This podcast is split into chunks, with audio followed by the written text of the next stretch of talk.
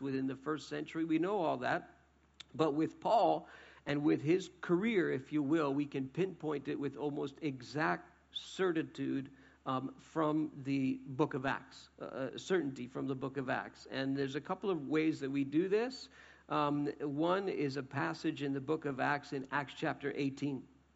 And this is kind of the, the account of the, the goings on at the time of Paul. He just finishes uh, in, in Athens, where he's in an encounter with the Greeks there. And then he goes to this place, Corinth, where he would later plant a church. In Acts chapter 18, um, verses 1 and onwards. Let me read a little bit of it for you. After this, Paul left Athens and went to Corinth. Corinth is a real place. You can go there today.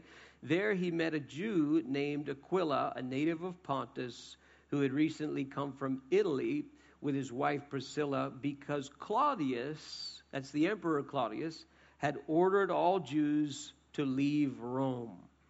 And Paul went to see them, and because he was a tent maker as they were, he stayed and worked with them, and every Sabbath he reasoned in the synagogue, trying to persuade Jews and Greeks. That phrase, Claudius had ordered all the Jews to leave Rome, is a clue. And we know that this is a real thing that really happened uh, because uh, the Roman uh, writer Suetonius tells us in the year 49 that since the Jews constantly made disturbances at the instigation of Chrestus, that is Christ, Claudius expelled them from Rome. We know when this took place. Nobody disputes the Roman writer Suetonius. We know that Claudius was a real guy, and he did, in fact, expel the Jews from Rome, and this dovetails perfectly with what's being said here in the book of Acts. That's very early. That's the year 49. And then we read further as we look into the same chapter of the book of Acts uh, that there's a mention of another key historical guy there. I'll just read some more of the story so you get a feel. When Silas and Timothy, these are Paul's kind of uh, companions, uh, came from Macedonia, Paul devoted himself exclusively to preaching and testifying to the Jews that Jesus was the Messiah. You see the change in his life, huge change. But when they opposed Paul, and became abusive, he shook his clothes in protest and he said to them, Your blood be on your own heads. I'm innocent of it. From now on, I will go to the Gentiles and non Jewish people. Paul leaves the synagogue. He goes next door to the house of a fellow named Titius Justus, a worshiper of God. We have mention of a baptism that took place there. And then Paul starts giving his story, and he says, um, uh, God has called me in this vision. Um, and, and do not be afraid. Keep on speaking. Do not be silent, for I am with you. And no one's going to attack you because I have many people in this city. And Paul stays in the city of Corinth for a year and a half and teaches them. And then in verse 12, another key clue. While Gallio was proconsul of Achaia, the Jews of Corinth made a united attack on Paul and brought him to the place of judgment. That phrase, when Gallio was the proconsul of Achaia, is another major clue to the career of this man. And I'm making a big deal of this. I don't want to bore you, but I want you to see how, how we can pinpoint uh, the, the dates here. There's a, an inscription that's going to be on the screen behind me that mentions that this fellow Gallio was the proconsul of Achaia in the year 50. And this dovetails perfectly with this phrase from Acts chapter 18, verse 12. And so we know with almost absolute certainty that the Apostle Paul arrived in Corinth, as it says in Acts, in the year 50, uh, again from this inscription, and um, that he is writing to the church of the Thessalonians that early. I make a big deal of this because it means that he is writing that book uh, of First Thessalonians, which you can read in the New Testament, only 17 years after Jesus allegedly rose from the dead. Now, that's a very, very short time at that time. At that time, that's like, wow, that's tiny, tiny, tiny amount of time. And he's writing things that can be checked by the people of the time and he's writing them with it, and then we can produce in the New Testament and stand in front of enemies. They breathe and they would die more quickly we see this side of Jesus, but when they came to Jesus, it's strange that he was doing this this quickly. And one of the things, well, then we've got a big problem. Well, if it's, but Christ has indeed been raised. This is a powerful, powerful piece of evidence, the transformation of this man. He writes in 1 Corinthians 15, stand trial for his belief in Jesus. He would eventually uh, head to Rome and, and bold enough to write all of these books and these letters and his resurrection from the dead. He literally would die there because of the things that he believed, which he claimed to have experienced. Wow, stole him away while you were so late that it can't be checked. He's bold enough to do this very, very early. Did Jesus really rise from the dead? Well, what are the alt? that's pretty impressive. It's not like this is in the 21st century. Okay, you are not stupid people who I'm looking at. Can you time? That's like wow, that's tiny, tiny, tiny alternatives that we have to this. I mean, rose from the dead, like really physically rose from the dead. Well, what are the alternatives? Jesus Christ of Nazareth actually rose Easter. Like clockwork, you always see the alternatives pick up the latest magazine this early, a mere 17 years. You don't really. See. I love the Easter season because every clockwork, and you see all of the same idea of Jesus, his friends, his enemies, those over and over and over again. Every the people who allegedly experienced the resurrection, of the alternatives to the resurrection every year is like clean. Uh, go on social media, look change. You'll discover if you look at them, they come in history. That's amazingly fast. What in the all these alternative ideas to whether or not Jesus rose from the dead, and I want to go uh, through them with you. Very come in a little bit of different wrapping paper, but there all would be a set of the tomb occupied theories. All right, this means that his body was and maybe is still in the tomb. First one is the unknown. Very, very quickly. Um, the first and this is the idea that the Romans, the executioners of Jesus, did in fact crucify him, but they took his body and they threw it into an unknown to- tomb theory, unknown tomb. So, I mean, his, his body's somewhere, but nobody knows where it is. And the, the idea here is that, well, this is what the Romans did with pit into an unmarked grave, and his body's gone. And they would just throw them into, into unmarked graves. And so maybe that's what they did with Jesus.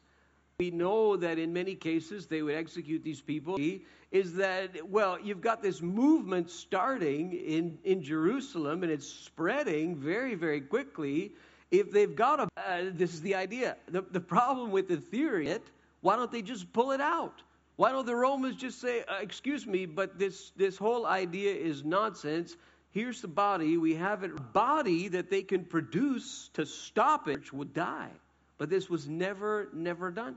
And as we looked at a few weeks ago, we have found the bones of a crucified victim. The only victim of a crucifixion uh, with the bones ever found. We found them, and we God. So let's move the bodies so they don't claim. And while you were sleeping at your post, the in the bones of the man who we found, we can see that his. And they say, well, we'll acknowledge that the tomb of Jesus said, well, you know, they're gonna. These Jewish people are still fused into the ankle, and we looked at this. Maybe it's a wrong tomb.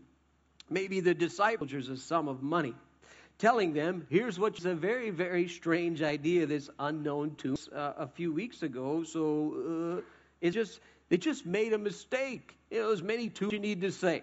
We'll give you money this is these tombs cut out in the rock, and they would roll these huge. I don't know if any of you have ever been to a cemetery before. Anybody raise your hand? Okay, one day you will be at one. Just, just, just reminding you. Okay, uh, well, I've been to cemeteries many, many times before. Can I tell you that families are very, very specific about where their loved ones' remains are buried? They know exactly where they are.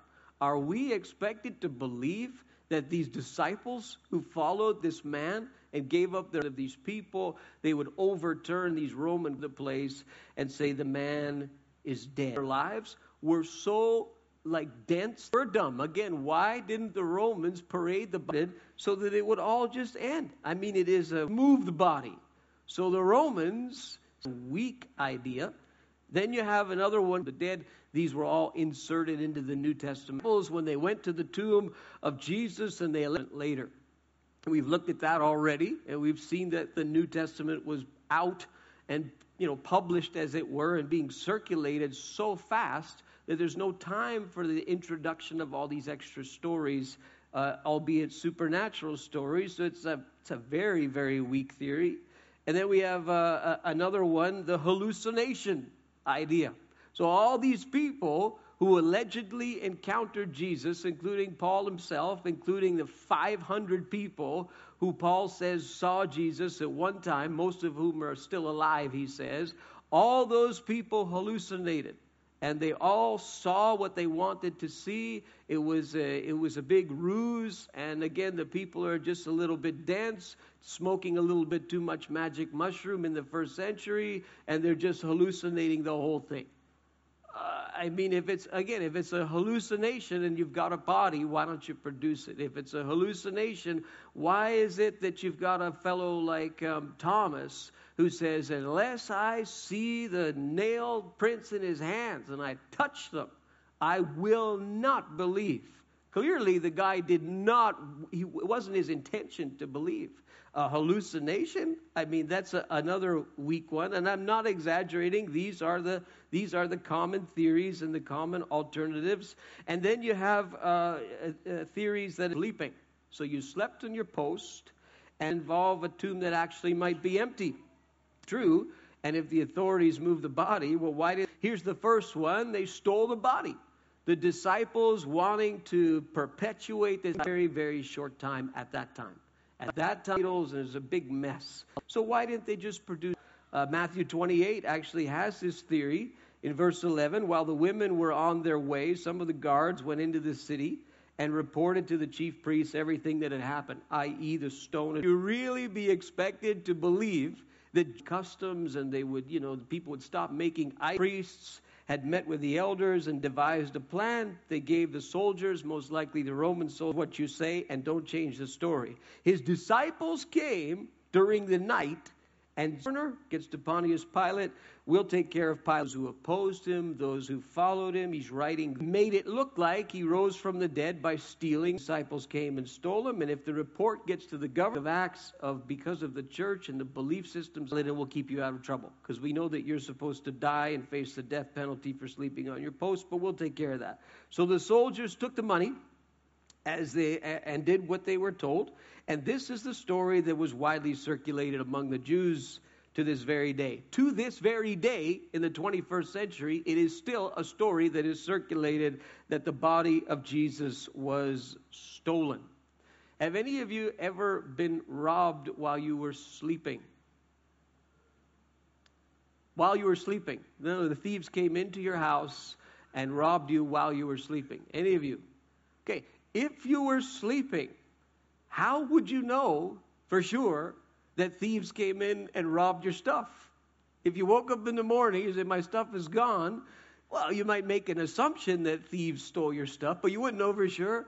You're sleeping. Okay, so it's a bit of a strange idea, this. And again, if the disciples stole the body, wow, they're, they're putting their lives on the line and being persecuted, and all of them really executed for what they knew was something that was not true. They're trying to foist a hoax on the world by saying that the body of Jesus is he's risen from the dead when they really stole it. I mean, this is a very weak idea. Well, how about this one? The authorities see anything like that at that time. At that time, allegedly saw him or they saw angels. I mean, they make up this thing about Jesus. They claim that he was a god, but that's one of the theories. Another one is well, maybe the body in order to prevent this idea of a resurrection, a lie coming to the people. the news stations, and they always have all year it comes out, and the ideas don't really they just produce it while the church is exploding across the Roman Empire. We read stories in the book he was put, and if they didn't, let's say they were, and he's writing them within the time of the body and say, here it is, and parade it all over. Actually, in the movie that we played, The Case for Christ, and And then you have the swoon theory. This is a popular one, and you see this action. So, you know, they took him off and they put him in the tomb. This is the idea that, well, Jesus didn't really die on the cross. He swooned, he passed out. Uh, they thought he was dead from the dead. Um, well, tomb, sure, but he, he kind of got well again, and when he looked good enough, uh, you know, he went out to the people and it looked like he'd been raised. So the Romans didn't miss when they crucified. The problem with that is that we have uh, we have Romans to deal with, and the Roman batting average with with crucifixions was like a thousand of the victim on the cross so that they wouldn't be someone. And they had this practice where they would take a kind of a baseball bat and break the legs. Legs have been severely broken. And we know from the it was empty, but there's there's ways around that and able to push themselves up anymore so that they can you see the bones, you can see the, the iron nails. He says that they saw that he was already the Gospel of John uh, that this was the case, and the Romans went and did this to the two criminals on either side right here, and the job was done. So the church, absolute certainty that the Apostle Paul arrived perfectly with this phrase from Acts chapter 18, verse 12. And so we know with almost ab and um, that he is writing to the arrived in Corinth, as it says in Acts, in the year 50 uh, again from this inscription, Thessalonians, which you can read in the New Testament, the church of the Thessalonians that early. I make a big deal of this because it means. And so what do they do? They take a spear and they pierce his side. And out of his side, we're told, comes blood and water. And we saw it in the in the movie with the medical doctor there. Well, that would mean that the spear most likely went into the heart and pierced the sac around the heart, hence the water, and then the blood. And so the, the man, medically, from a medical point of view, was as dead as dead can be on that cross. So the idea that he swooned and survived a Roman crucifixion to convince the world that he had ra- been raised from the dead is probably more amusing than anything else. And the last one is not often used anymore, but I, I, think it's probably the most interesting one, the most clever one, is called the Passover plot. And there was a book in the 70s that came out about this. And this was the idea was that Jesus deliberately plotted to fulfill all of these prophecies that you see in the Old Testament. We went over some of them on Friday. And he deliver, deliberately plotted to fulfill all of these things to make himself look like the Messiah. And he was in cahoots with one of the disciples to try and pull off this plan. And uh, his plans were all foiled uh, even though the idea was, well, we'll put you on the cross and you'll get up on the cross and, and we'll, we'll stage a resurrection because we'll give you some narcotics on the cross so you won't feel the pain as much. This is a true theory that, or at least a theory that people uh, truly believe in. And, uh, but the, the plans were foiled because they stuck that spear in his side. And when they stuck the spear in his side, they killed him. Uh oh, big problem. And so they had to find a way around that to make it look like Jesus had been raised from the dead. It's called the Passover plot. This, these are all the theories, the alternate theories that are out there. Believe it or not, and they come in different wrapping paper, of course, but this is basically what you're going to read, what you're going to see in, in the magazines, in the books that come out at Easter time, on social media. That's pretty well all of them. There's one common thread with every single one of these theories, and that is that every alternate theory acknowledges at least a part of the story to be true. They go that far. They say, well, we'll, we'll let your Jesus be crucified and put him in a tomb, fine, but he's not raised from the dead. Well, we'll let you have this part of the story, but the rest of it is legend well, maybe he was, maybe it was the Passover plot, maybe it was this, maybe it was that, but every single one of those, those ideas gives a piece of the Easter story, but not the whole thing. And the problem with this, when you read the story, is that you cannot clip little pieces and parts out like that it, the way that it's written and the way that it's, that it's composed, you, you don't have the luxury of accepting one part of it while rejecting the other. You can accept the whole thing, or you can reject the whole thing, but you can't do both. Let me give you an example, okay, of this. When we talked about the trial on Friday night of Jesus, there's a charge that they brought against Jesus of sorcery. And they said, This man claimed to be able to destroy the temple of Jerusalem and raise it in three days. We see this in the trial.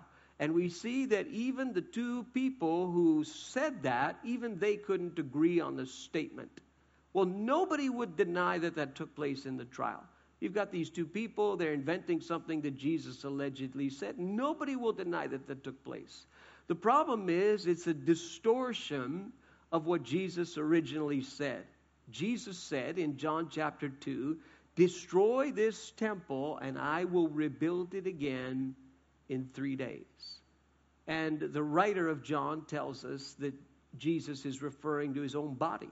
He's talking about his own death and his own resurrection. Well, that's a prediction that he's making. The man is standing there telling his enemies that, that I will be killed and that I will be raised from the dead in three days. And yet, in a trial, they take the statement, they twist it around, they turn it on its head, and they accuse the guy of sorcery. No one will deny the natural part there, but they will deny vehemently that Jesus actually predicted his own death and resurrection. That's the way the Gospels are written. You've got these things fused too closely together. So, the challenge for us, and we've talked about this in previous weeks, you cannot, no matter how hard you try, you cannot read the gospel story, the old story of Jesus dying and being raised from the dead, and cut and paste out what you want. You're either going to accept the whole thing or you're going to throw the whole thing out. You must make a decision. You are at a crossroads, and every single person in this room is at a crossroads. You must decide what you will do with the story of Jesus and his resurrection from the dead. I would submit to you that it does matter. It matters very, very critically. If this man rose from the dead, then everything that we understand about life changes. And it gets turned to a direction and it gets turned on its head in many, many ways. This is a huge, huge issue.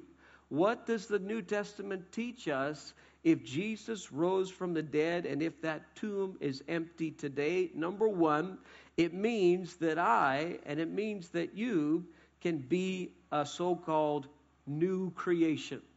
The Apostle Paul, the same man who we met at the beginning, wrote this to the church in Corinth.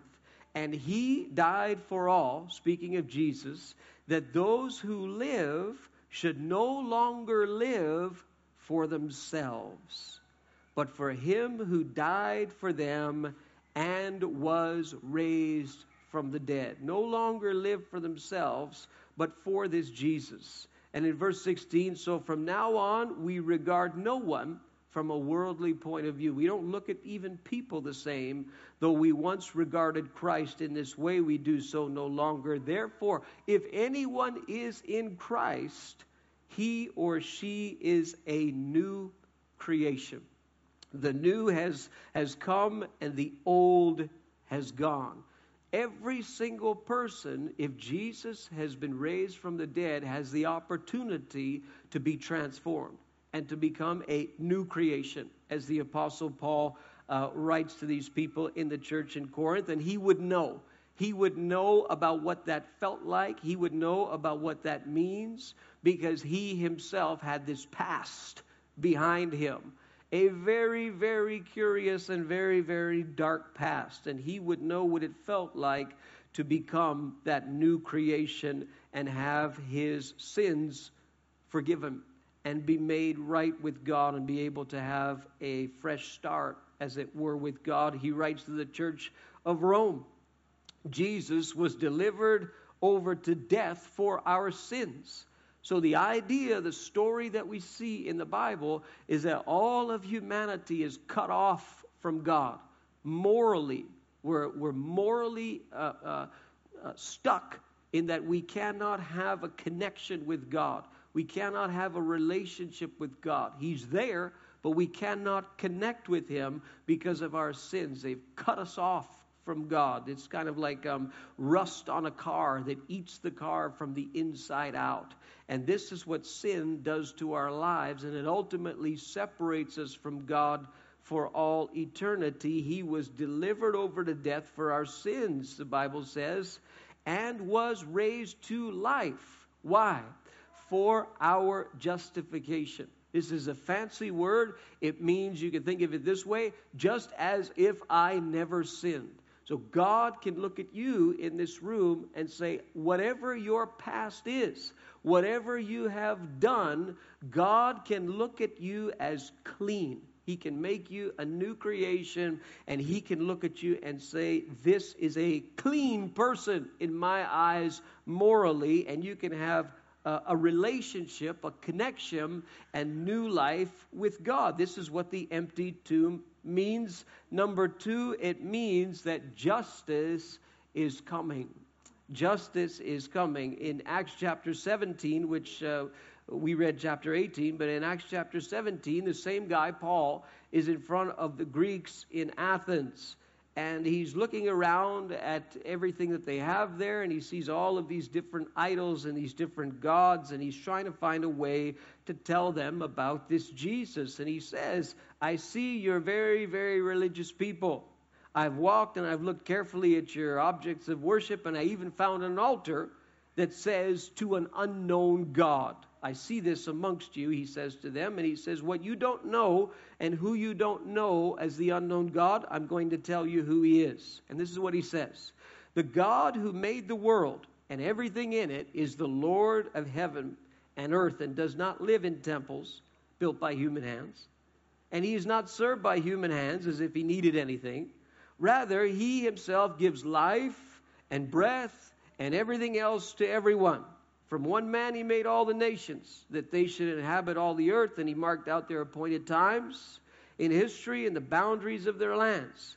God did this so that they would seek him and perhaps reach out for him and find him, though he is not far from any one of us. And then he quotes some of their own poets who said, For in him we live and move and have our being. As some of your own poets have said, we are his offspring. And watch what he says next. Therefore, since we are God's offspring, we should not think that divine beings like gold or silver or stone or an image made by human design and skill.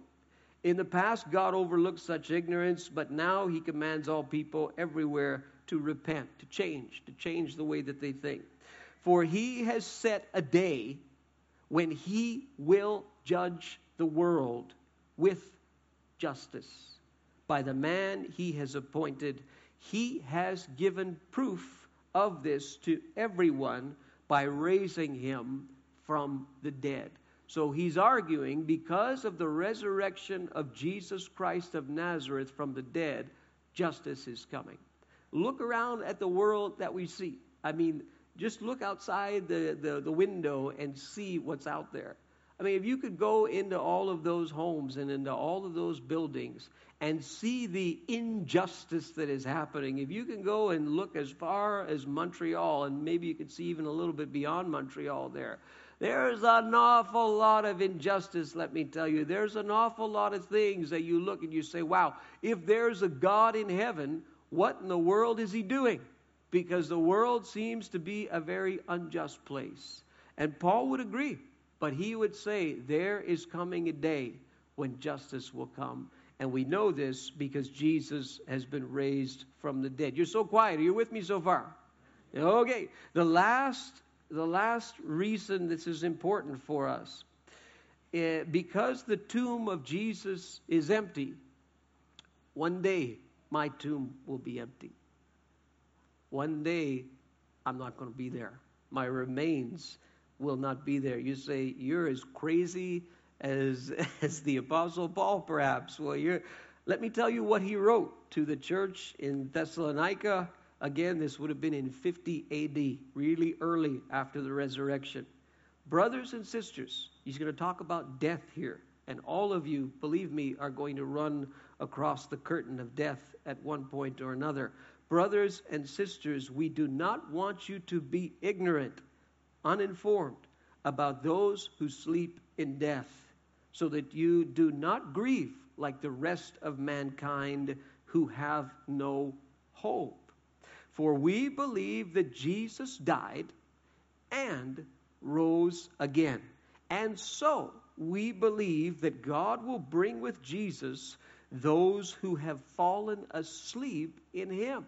Those who have died, God will somehow bring with Jesus at some point in the future. According to the Lord's own word, we tell you that we who are still alive, who are left until the coming of the Lord. That's the second coming of Jesus, the whole event of the second coming. And if you believe in a what I'll, I'll use the term rapture. This could be referring to that. Those who are left until the coming of the Lord will certainly not precede those who have died. How will this happen? The Lord Himself will come down from heaven with a loud command. How can He come down if He's dead? His point is, He's alive. With the voice of the archangel and with the trumpet of God, and the dead in Christ will rise first. After that, we who are still alive and are left will be caught up in the air to meet with them in the clouds and meet with the Lord in the air, and we will be with the Lord forever. Therefore, encourage one another with these words. He's arguing that because Jesus has been raised from the dead, those who follow him one day will be raised from the dead as well. You say, that's crazy. That's impossible. Well, if Jesus rose from the dead, then I would argue that it is possible, very possible. As I said, the whole thing changes. You and I are left with a choice 21 centuries later or 20 centuries later. What will we do with the person of Jesus of Nazareth? Will we, will we say he was, a, well, a teacher, a prophet, a rabbi, and put him in a grave somewhere and put him in a tomb and find an explanation to keep him there? Or maybe we'll say, oh, well, the tomb was empty, but we can find a way around that, and will we leave it at that? Or will we follow him as this man Paul did? Or will we turn our lives over to him? Or will we say, the way we look at life is now completely changed? Will we accept the gift of forgiveness that God offers to us? Yes or no? This is the question that we all answer. And you say, well, I don't want to answer. Well, even by not answering, you've already answered. You have to make a decision. Either you're going to go one way, all the way, or you're going to go the other way, all the way, but there's no middle ground. God has not left it uh, ambiguous for us. So, as is kind of a custom that we do around here, whenever we finish a series, I always give people a chance to choose and a chance to decide whether to say yes to Christ or perhaps not but I always give people a chance to do that. So, what I want to do as we close before the band comes up to lead us in one more song is I want to give you a chance to make a decision for Jesus this day, Easter Sunday. Uh, 2017. I'm not going to embarrass you in any way. I'm not even going to ask you to raise your hand. But what I'm going to do is I'm going to pray a really, really simple prayer with you. And if you, if, if, this is your time, and I believe that there are things that are going on in people's lives in this room uh, that you know this message for you, this is like, wow, it's really appropriate. If this is the time and this is the moment where you say, I want to make a faith decision for Christ, you can acknowledge this prayer. You can pray it in your mind or out loud, whatever you want. And when you do that, and when you do that with conviction, that's the beginning. And that's the moment where God literally comes into your life. We saw it in the movie. Uh, to those who believed on Jesus, to those who received him, he gave them the right to be called children of God. Believe, receive, and become a child of God. It's that simple. You don't need to be baptized in water to become a Christian. You should be after you do, but you don't have to be. You don't have to come and stand at the front and cry.